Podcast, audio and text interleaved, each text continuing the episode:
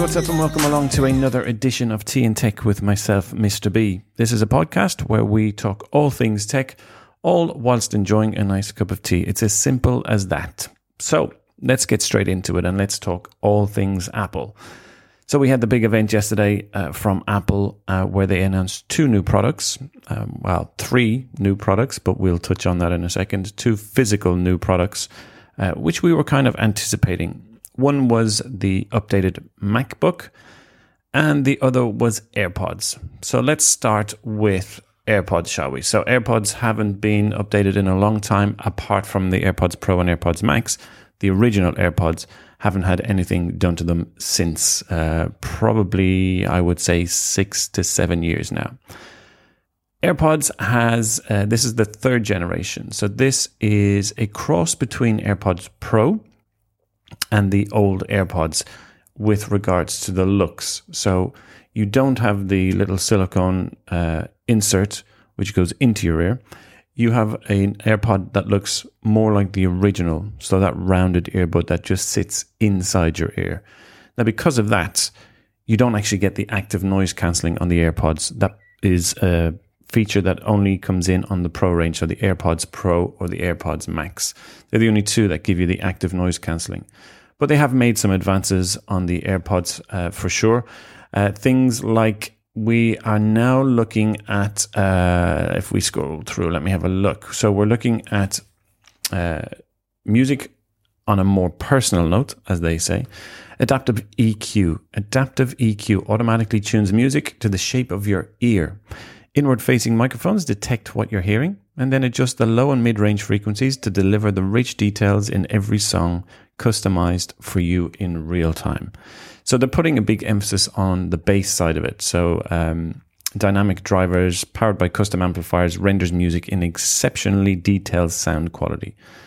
They're really pushing home uh, the the audio quality on these products. Now, if you're like me, the original AirPods um, didn't exactly fit my ears perfectly. Everybody's ear shapes are different. And because of that, I didn't get the full sound from them. I didn't get a lot of bass. If I wanted to get the bass on it, I would have to push the uh, AirPods in quite a lot to get that sound.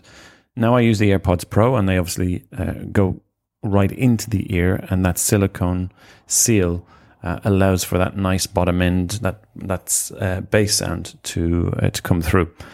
So they've they've pushed through on this so that it's um, a big feature for them on the AirPods. The outside of the AirPods, similar to the AirPods Pro, has a black mesh which has a microphone built in. And now that is a acoustic mesh, and inside is the microphone. And what that does is it will um, minimize the noise, the wind noise that's coming through on the earphones or AirPods uh, while you're on a call. So your voice is now always nice and loud and clear. They've also um, uh, made some changes to how you control them. So, like the AirPods Pro, you have got the little force sensor on the stem, on the, the stubby stem, which allows you to skip, pause, play, um, and answer calls as well. They are now um, IPX4 rated. So, if you're out for a jog and it happens to shower or you are sweating, they are protected. And that goes for the AirPods as well as the case. Um, they've made some changes with the batteries, obviously, uh, which now gets you up to six hours of listening with one charge, and then a total of up to 30 hours uh, when you include the case. So, recharging them. Um, connection is as simple as any other uh, product, which is not really a major ad, uh, announcement. This happened even on the old AirPods. Uh, all you do is open the case next to your Apple device and it will recognize it and it will now detect and connect. They are saying that there is a uh, an enhanced skin detect sensor now, so it knows when it's actually in your ear rather than sitting on a table or sitting on another surface. It detects that it's in your ear and then will allow to to play that. It also has the Find My functionality now, which was on the latest um, firmware release for the AirPods Pro. So you can now track your AirPods um, by using the Find My app, and it will show you a little directional uh, icon on which way to walk and how far roughly you are away from from your product that you're searching for. One of the other things that is already in place with the AirPods Pro and AirPods uh, Max is that the uh, you can audio share. So what that means is if I'm watching or listening to something on my iPad or my iPhone, you can connect a second pair of AirPods now, so that two people can listen um, to a to music or a movie or podcast, even better, um, at the same time. So this is really handy if you're you know a couple on a flight and you're watching a movie on your iPad or on your um, iPhone. You can both use your own AirPods and uh, watch and listen at the same time. You can obviously brand your cases like you can with any of the products on the Apple Store. You can have them uh, personalized. And they are offering six months of Apple Music free with your AirPods as well. So that's another little incentive. If you haven't already got Apple Music, they're offering six months of that.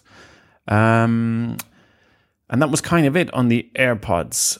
The big one was the MacBook Pro.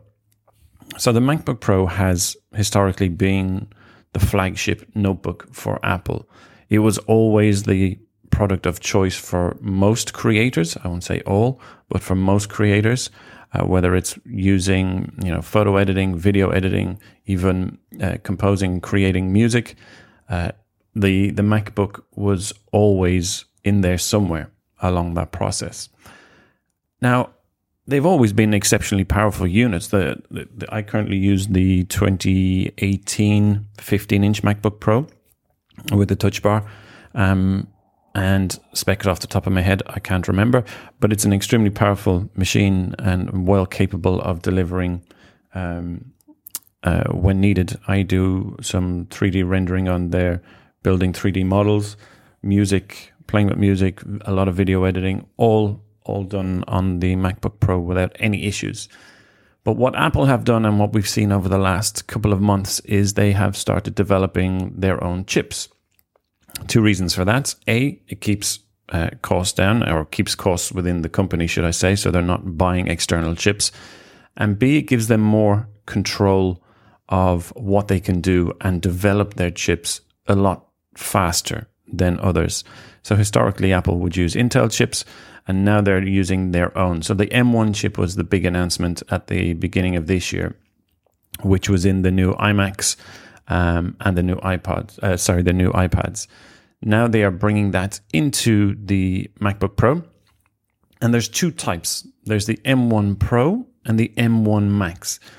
Now these do bring huge advances to how the MacBook will operate on a day to day basis. If you're a heavy user and you're doing a lot of video editing, or you're creating uh, games, or you're writing code, you'll know that uh, MacBooks, when the fan kicks in, um, they, they can get a little bit noisy when they're being pushed a little hard and they pull a lot of power. So normally you have to have it plugged into the mains. Whereas now a big focus for Apple is the power efficiency as well as the speed. So with the M1 Pro chip, uh, it's up to nine times faster graphics performance, and it has over 200 gigabytes per second of memory bandwidth. And that will support uh, two external displays. Now, that's uh, at least 4K displays. Um, I can't remember off the top of my head the total specs, but it's at least two 4K displays.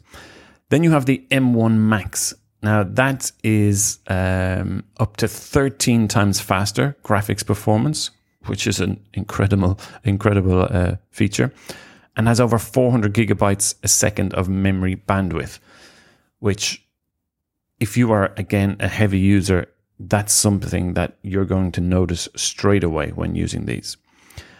They have the Liquid Retina XDR display, which they use in their Pro range monitors, um, which delivers extreme dynamic range and incredible contrast ratio. And one of the other things that was mentioned in the event last night was the ports. So there's obviously been a lot of complaints, or not complaints, a lot of moaning over the last few years with, with MacBooks that everything's an addition. You always need an adapter. You always need to do this. You always need to do that to, to get your product um, connected to everything. Now, what they've done is they've connected three Thunderbolt uh, Thunderbolt 4 ports. They've an SDXC uh, card slot. So if you're a photographer, SD card straight into the side for quick transfer of your content onto the Mac. And it also has an HDMI port. Now, we haven't seen an HDMI port on a MacBook, I think, can't remember when, a long time ago. Um, and the idea is that this is allowing you to be able to connect to your infrastructure and your externals without having to use any adapters, while still giving you a couple of free extra ports. Um, they have upgraded the uh, FaceTime camera. Now they've only updated it to a 1080p um, camera, but it's a high fidelity. Um, it has a high fidelity six speaker sound system as well, uh, and a studio quality mic array. And so the combination of the microphone and the new camera um, is a is something that is drastically needed within the Macs. Although I think most people now, when they're using MacBooks, whether it's for conferencing calls like uh, Zoom or any other of the um, products that you can use for video chatting, whether it's FaceTime, whatever. Most people, I would say, at the minute, use an external webcam, or as I am with this uh, podcast, using um, a Sony camera, which is connected to my computer and essentially used as a webcam.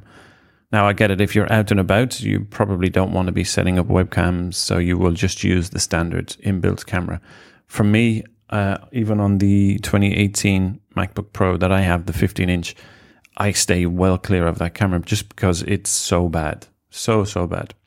So they've made changes on that.